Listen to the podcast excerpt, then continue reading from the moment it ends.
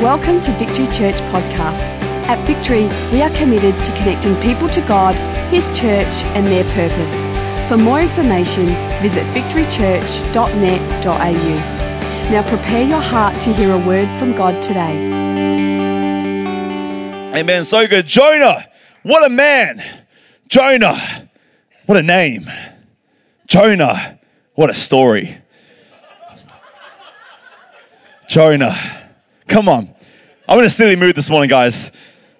Jonah is great. I don't know if you know this, but Jonah is only four chapters long, all right? It's coinciding with the four week series that we're doing. Math, I know, right? Hey, it's new revelation for you. Hey, come on. First week, we'll at first chapter, second week, second chapter. This week, we'll look at chapter three, and next week, we'll look at chapter four. But it's only four chapters long. But I don't know if you know this, right? Jonah only has 47 verses in the entire book. The entire book, right? So if you like quick reading, go check out Jonah after this, all right? It's going to be great. But not only that, like Jonah chapter 3 only has 10 verses. They were like, Dan, we're going to get you to preach and we're going to get you to preach on 10 verses. And I was like, there's so much content in there. Yay. Like, it's going to be great. No, it, it really is an amazing book, but I find it so interesting and so amazing that the Bible can communicate so much and so little. And isn't it interesting that how we always seek to overcomplicate things, but God always seeks to simplify things for us and it makes it, make it easier. And so this morning, we're looking at chapter three and we're looking at how to run with God. And so because it's only 10 verses long, here's what we're going to do. We're in church, and so we're going to read a whole chapter this morning, uh, Jonah chapter 3, which is 10 verses long, all right? Does that sound good? Are we excited to read Jonah chapter 3? All right, let's have it up on the screen. Uh, if you can't see the screen, uh, one, get glasses. Two, pull it up on your phone um, because, you know, you should really be able to read that. So, be awesome. But Jonah chapter 3, verse 1 uh, says this.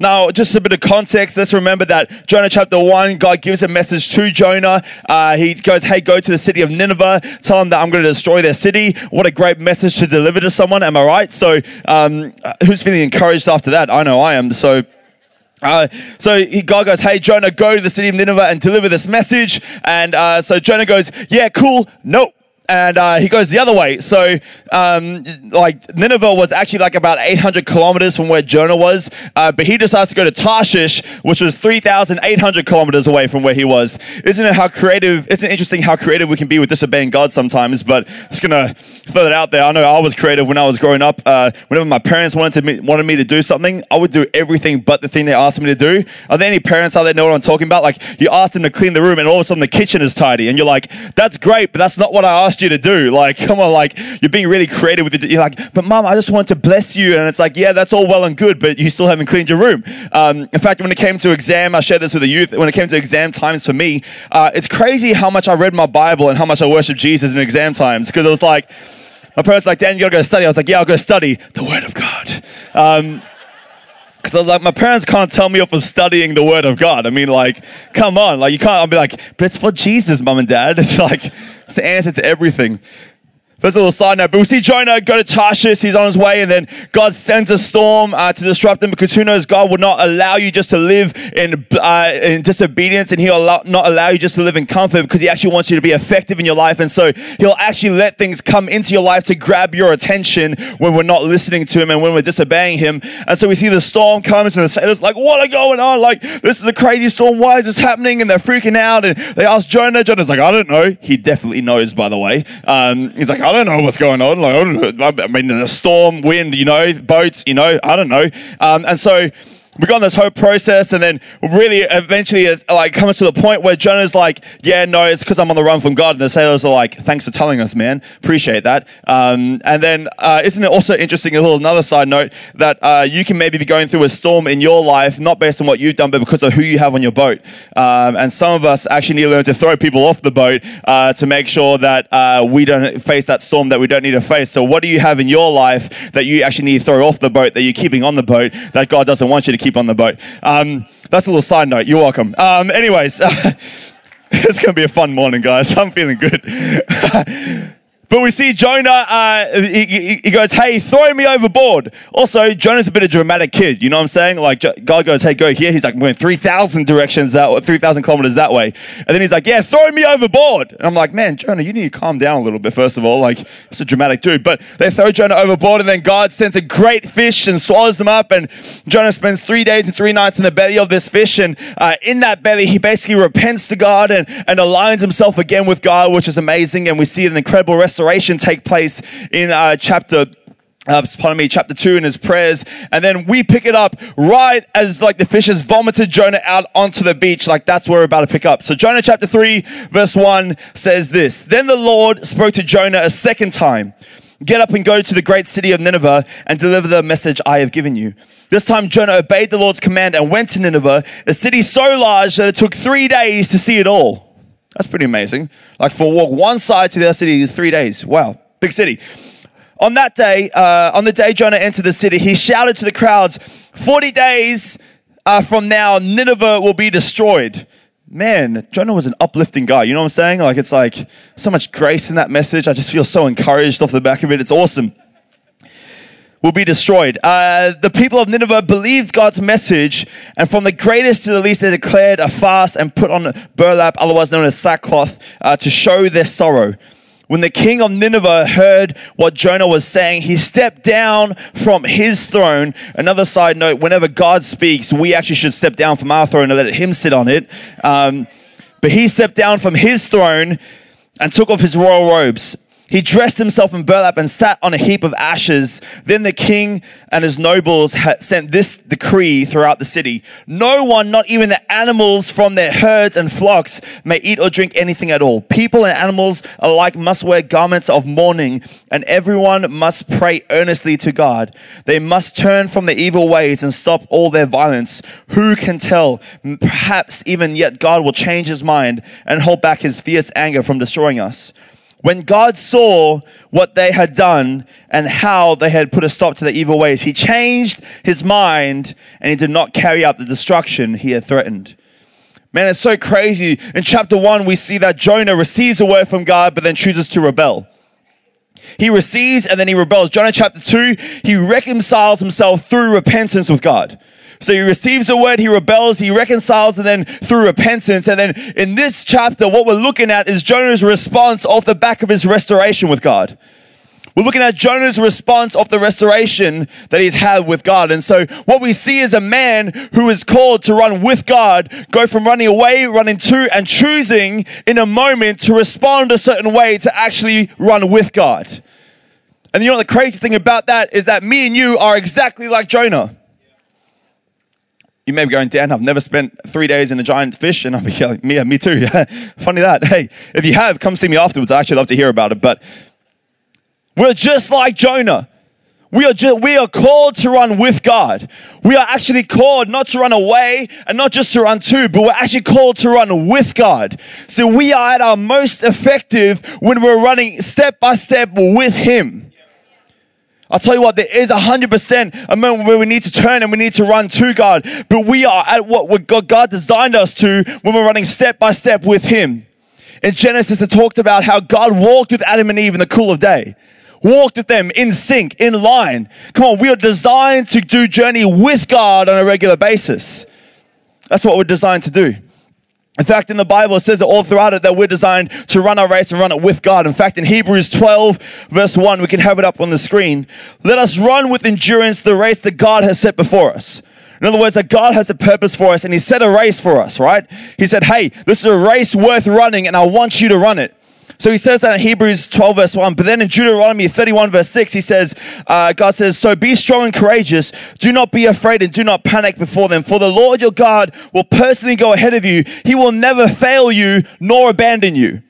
In other words, God is going, Hey, I've given you a purpose to run in, but I'm not going to make you run it alone. I'm going to be right there with you. I'm never going to fail you and I'm never going to abandon you. Some translations say, He'll never leave you or forsake you. Come on, God is with us. We are designed to do life with God. In order to be effective messengers, in order to be effective people, we actually have to make sure that we're running with God on a regular basis. And so this morning, I want to look at a couple of things that Jonah did or that Jonah had in his life that really transitioned and transformed him from a man running to and from God to a man running with God. Does that sound good? Awesome. I love it. So good. So we're going to look at that. The first thing is this, is that Jonah, in order to be a man running with God, he realized that he was a messenger. And the messenger needs a message. So the first thing Jonah had is that he actually received a message. See, we are all called to carry a message to somewhere. Jonah 3, verse 1 to 2 says this Then the Lord spoke to Jonah a second time Get up and go to the great city of Nineveh and deliver the message I have given you. Deliver the message I have given you. In order for us to run with God, we need to realize that, first of all, that we are a messenger, but that we have a message to carry. Here's the deal you can't be a messenger without a message. You know what I'm saying? Like, it's the whole point of a messenger is to have a message. It's like, hey, what do you do? I'm a messenger. Ah, oh, cool. What's your message? I don't know. Like, defeats the whole purpose of being a messenger. We are all called to be a messenger, which means that we have all received a message. And you know what that message is? That message is Jesus. See, I'll tell you what, each and every single one of us are actually called to impact the world around us. Which means when we go to work, when we go to uni, when we uh, go to the sporting club, when we pick up our kids from school, wherever we find ourselves, I want to ask you, what message are we carrying? When people interact with us, what message do they receive? What message are they hearing? Are they hearing one of love, joy, peace, patience, kindness, self control? Hope, faith? Are they hearing one of that or are they hearing one of brokenness, hurting, bitterness, gossip? What are they hearing? When people interact with you, what message are we carrying? Because God has called us to run with Him. In order to be effective, I'll tell you what, we got to make sure we're, we're carrying the message that God has given us. And that message is Jesus. We're called to carry a message of grace, faith, hope, love, and restoration. When people look at you, what message do they see? What message are we carrying? I think sometimes we can treat God a little bit like we do text messages. Now, I'm going to get a little bit real in this place. Um, and I hope you guys can get real with me. But um, there's sometimes some people send me text messages, and I like to pretend I haven't seen them. Don't laugh at me. You do it too. You're like, Dan we never do that. Yeah, some of you leave your read receipts on so the other person can see that you've read it and still haven't responded. That's a rookie error. Just going to throw that out there. But sometimes I read messages and I find myself not wanting to respond to them. And then as a result, I end up not actually remembering the information or being able to enter into a conversation. And, you know, sometimes it can go actually really, really bad. And I feel like we can treat God like that sometimes. He's actually given us a message, but we kind of go, God, I don't really want to like read that right now. So like, I'm just going to leave you on read. We uh, treat it like that. Like God tells us to be a light to the world, right? In every moment that we have to shine His light wherever we go. And we're like, that's all cool, God, but right now I really need to focus on this. So that's a great message, just not for me right here, right now. You know, like I'll, I'll read that when I'm ready to read it. And that was never meant to know. We're meant to carry the message wherever we go. Whenever God speaks, we are meant to carry that message wherever we go. We are the deliverer of that message to people. The Bible says that when Jesus uh, was ascending into heaven, he says, Go into all the world and make disciples. In other words, go into the world and carry my message and teach others my message as well. That is what he's saying. Come on. We're called to be messengers. We carry a message. You may feel like you don't. I tell you what, you do carry a message in you. My question is, what message are you carrying though? Because all of us are carrying a message, but what are we communicating? What message are we carrying? And if you don't know who Jesus is, I want to tell you, you can actually know him because he is a God who loves you. He is a God who cares for you. He is a God who saw you in your deepest and darkest moment and saw you enough and loved you enough that he would pay a price for you so that you could carry a message of love, grace, truth, hope, and righteousness despite what your life has looked like. That is how good our God is. We are called to carry a message. He has given us a message. It says in 1 Corinthians 11, verse 23, this is Paul talking. He says, For I received from the Lord what I also passed on to you. See, well, the revelation you receive on a Sunday or in Connect Group or wherever you find yourself isn't just for you. The revelation you receive isn't just for you. I think that sometimes we can fall into a trap of becoming so insular that we forget that God gives us things to pass on to other people. He has given us grace, freedom, and truth, not for us to keep them, but to pass on to other people. It is the message that He has given us that we are called to carry each and every single day. Are we with me? Come on, God has given us a message. Jonah received the message, and so have we. But I'll tell you what, Jonah, when he was running with God and being an effective messenger, he didn't just receive a message, he also acted in obedience. Because it's not enough just to receive a message, you've got to do something about it as well. He acted in obedience. Jonah 3, verse 3 says this This time Jonah obeyed the Lord's command and went to Nineveh. Have you ever thought about the fact the only difference between uh, the first time God spoke to Jonah and the second time God spoke to Jonah was Jonah's response? The only difference. God did not change what he said. He still said the exact same thing. He still said, told him, go to this place. He still said, say this. Go with me. The only thing that changed was Jonah's obedience. And I think sometimes we get the message of God, but we're not really that quick to obey the message of God. It went real quiet all of a sudden. It's like he's talking about obedience, and it's like everyone's like, ooh, you should listen to that. No. Come on. We are called not only to receive a message from God, we're called to obey God. My parents used to say, uh, obedience is immediately, completely, and with a smile.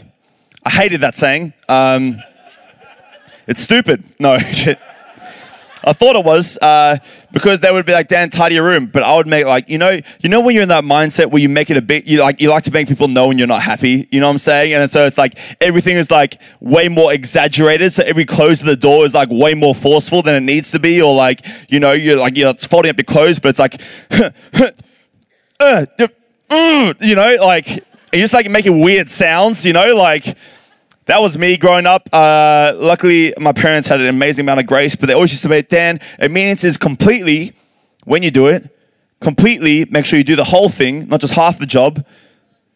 Don't just do half the job God asked you to do and claim that's obedience because it's not.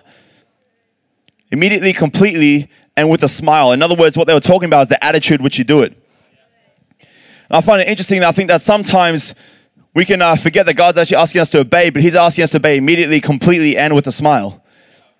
I think the longer we leave the message God has given us and the obedience, like up to a decision, the longer we leave that choice, the more likely it is that we're not going to do it.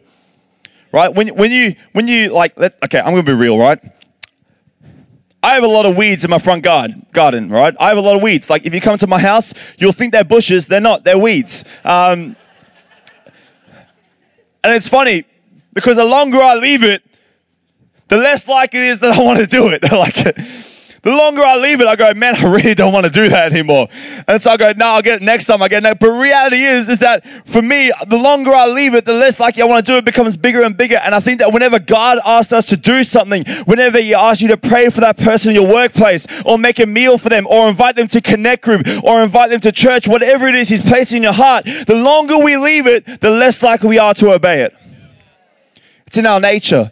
Come on, let's be a church. Let's be a people. Let's be a community that obeys God quickly, immediately. When we hear that, it takes five seconds of courage for us to activate, but then to outwork in that. Come on, let's obey immediately. Let's not only obey immediately, let's obey completely as well. Come on, let's not just do a half job and say it's done. No, no, let's see it through. When you invite your friend to church, I want to tell you, hey, that's awesome that you invited them, but be the person that helps disciple them as well.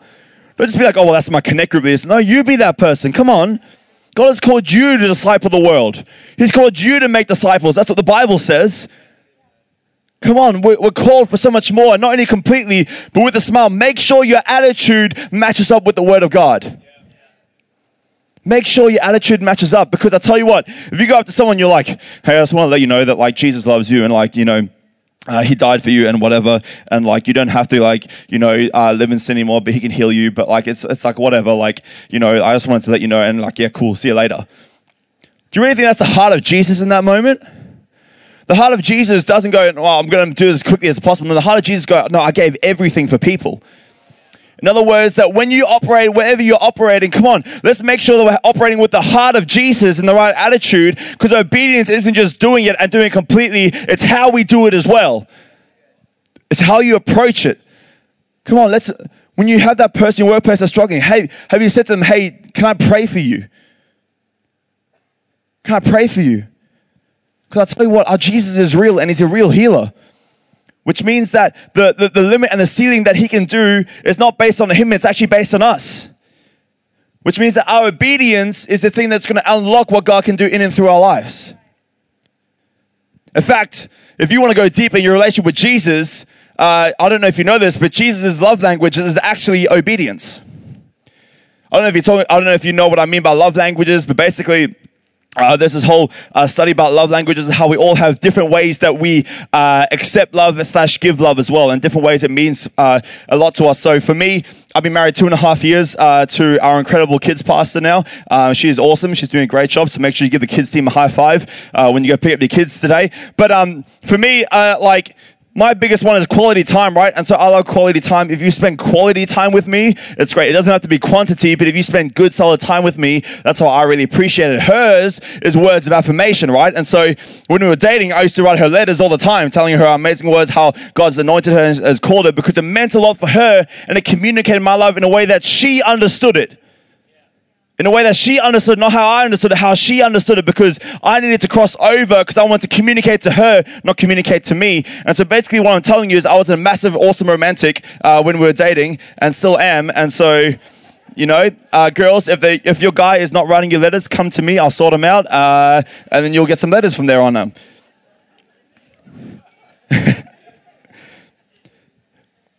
But God's love language is actually obedience. It actually says it in the Bible as well. You're like, Dan, what is going on? This is mind blowing. It says it right here in John 14, verse 15. It says this If, this is Jesus talking, we'll have it up on the screen. If you love me, obey my commands. Let's go real in here for a second. Come on, this is Jesus' love language. The way we communicate love to Jesus isn't by singing him praise. That's praise. Seeing worship and praise, that's worship and praise. The way we communicate love to Jesus and how thankful we are, and the fact that the way we build our relationship with Him with love is by actually obeying His commands. If you love me, you will obey my commands. Come on, church, let's not be the Christians that people accuse of being hypocritical and we actually don't have any leg to stand on because we are. Let's be the Christians that go, no, no, we obey the commands of Jesus. Come on. We act in love wherever we go. Come on. We put others first. Come on. We dine with people and we say, hey, Jesus loves you. Come on. We pray for people in the morning and in the night. Come on. We don't, we're not just in this for us. We're actually in it for people. Come on. If Jesus says, if you love me, obey my commands. I think sometimes there's a great, there's a new Hillsong uh, album out, sorry, uh, called Awake a great album. It's awesome. I love it. You should listen to it. There's a song in there called Come Alive. And one of the sentences in the song called Come Alive is uh, Are you waiting for heaven or is heaven waiting for you? Because the Holy Spirit is already in this room. See, I think, think sometimes we look at God and we're like, God, we just want you to do something. He's like, I just want you to do something. He's like, because as soon as you do it, I can anoint it and I can bring my grace and my truth and my supernatural power to it, and then it becomes effective.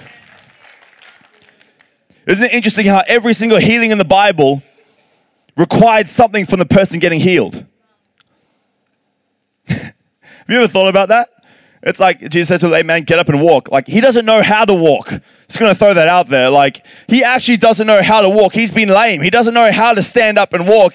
And yet, through his faith of actually actioning something, he stands up and he's healed.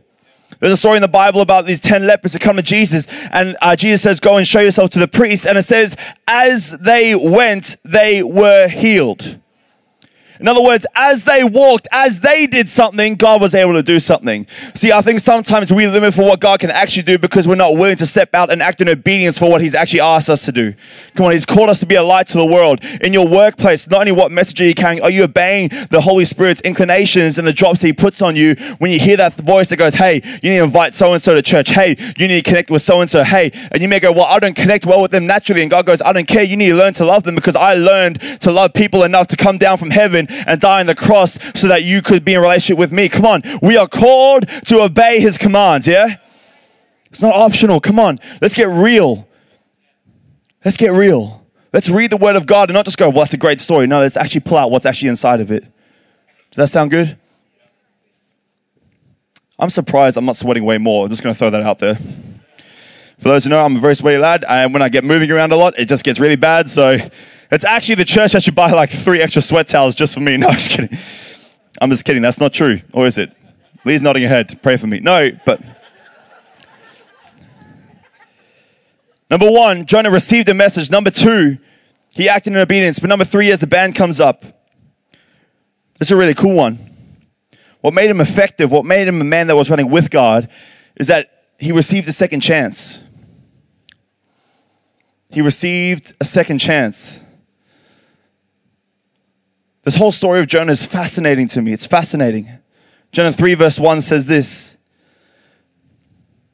Then the Lord spoke to Jonah a second time. Then the Lord spoke to Jonah a second time. Then the Lord spoke to Jonah what? Second time. So you need to understand that God is the God of the second chance. God is the God of the second chance. Not only did Jonah receive a second chance, though, but isn't it interesting how God used a man who had a second chance to bring a second chance to a great city? And as you begin to look at this, you begin to go, well, man, this sounds really crazy. I mean, like the, the message Jonah, when it preached, was in 40 days from now, you, you guys are gone, destroyed. Like it wasn't even really a hopeful preach. It was more like a warning. You know what I'm saying? Like it was more like a, hey, pack your things up, maybe try and get out of the city. You know, like you got 40 days and it takes three days to get across, so you should be good. You know, like, and yet their response of repentance brings a second chance for the city. And we see that God does not destroy it. It says it in Jonah 3, verse 10. It says, When God saw they had done and how they had put a stop to their evil, ways, he changed his mind and did not carry out the destruction that he had threatened. See, this story is not about a fish, it's actually all about the second chance. You know, the hero of the story isn't actually Jonah. The hero of the story is Jesus. You may be going, well, Dan, that's just crazy we haven't heard Jesus' name at all bring up in this. In fact, you know, this is long before he was even born. And I'd be like, yep, you're correct. But I want you in Luke 24, verse 27, if we can get that up on the screen, I want you to have a look at this for a second. And beginning, this is Jesus talking with people, and beginning with Moses and all the prophets. Right now, what you need to understand, what he's mentioning is all the books that Moses has written, which is otherwise known as the Torah, the first five books of the Bible, right? First five books that we see, that's the Torah that they're known as. Those are all the books that Moses written, which means that beginning with Moses and all the prophets. Now, I don't know if you remember what Ash started his message with last week, but he, he reminded us all that the book of Jonah is what we call a minor prophet, not because of his insignificance, but because of the size of the book.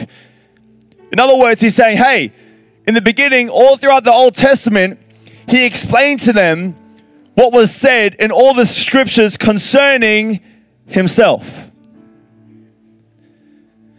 In other words, the entire Bible points to Jesus. It doesn't matter if you're in the New or the Old Testament, the entire Bible is designed to point to Jesus. Isn't it interesting that Jonah, spent three days and three nights in the belly of a fish. Do you know who else spent three days and three nights in the belly of the earth? Jesus. And after he spent in that time, he's resurrected with a second chance. In other words, hey, when Jesus resurrected from that grave, he gave us all a second chance. But here's the thing that second chance isn't for us, it's actually for us to pass on to others, just like Jonah did. He was operating in his second chance, but he didn't just stay there. He went to Nineveh, and as a result, God used his second chance to bring their second chance. God is the God of second chances. You may be going, well, Dan, that's all well and good, but I've made more than one mistake in my life. I'll go, hey, I'm right there with you first of all. But second of all, so did Jonah. Isn't it interesting? we can go, to, well, Jonah just had one correction and one, you know, he just had a second chance. It was great. It's, God spoke to him a second time. It was awesome. And that is true, absolutely. But here's the deal Jonah had many chances. When God first spoke to him, he had a chance right there to obey him. When he walked down to that harbor to get on a boat, he had a chance which boat he was going to get onto. When he got into the one in Tarshish, he had, he had to pay for it. He had a chance not to pay for it, but he actually had to pay a cost that was there. Isn't it interesting that when you disobey God, you'll always pay a higher cost than what he was ever intending you to pay? But he had a chance not to pay that. And then he jumps on the boat. He had a chance to jump off that boat before it took off from shore. He had a chance when the, uh, when the sailors first came to him and said, Do you know why this is happening? He has a chance to be honest with them and go, You know what? I know why, because I'm running from my God. Hey, can we turn this thing around and let's start to head back to Nineveh? He had so many chances. So Jonah is just like me and you. He doesn't just have a second chance, he's a third, fourth, fifth, probably a millionth chance. So God isn't just the God of second chances, He's the God of all chances. He's the God of every chance. See, Jonah understood something that I didn't understand until later on in my life. And when I was younger, I grew up in church, but I always viewed God with this mindset of like my walk with God, my, my run with God was like snakes and ladders.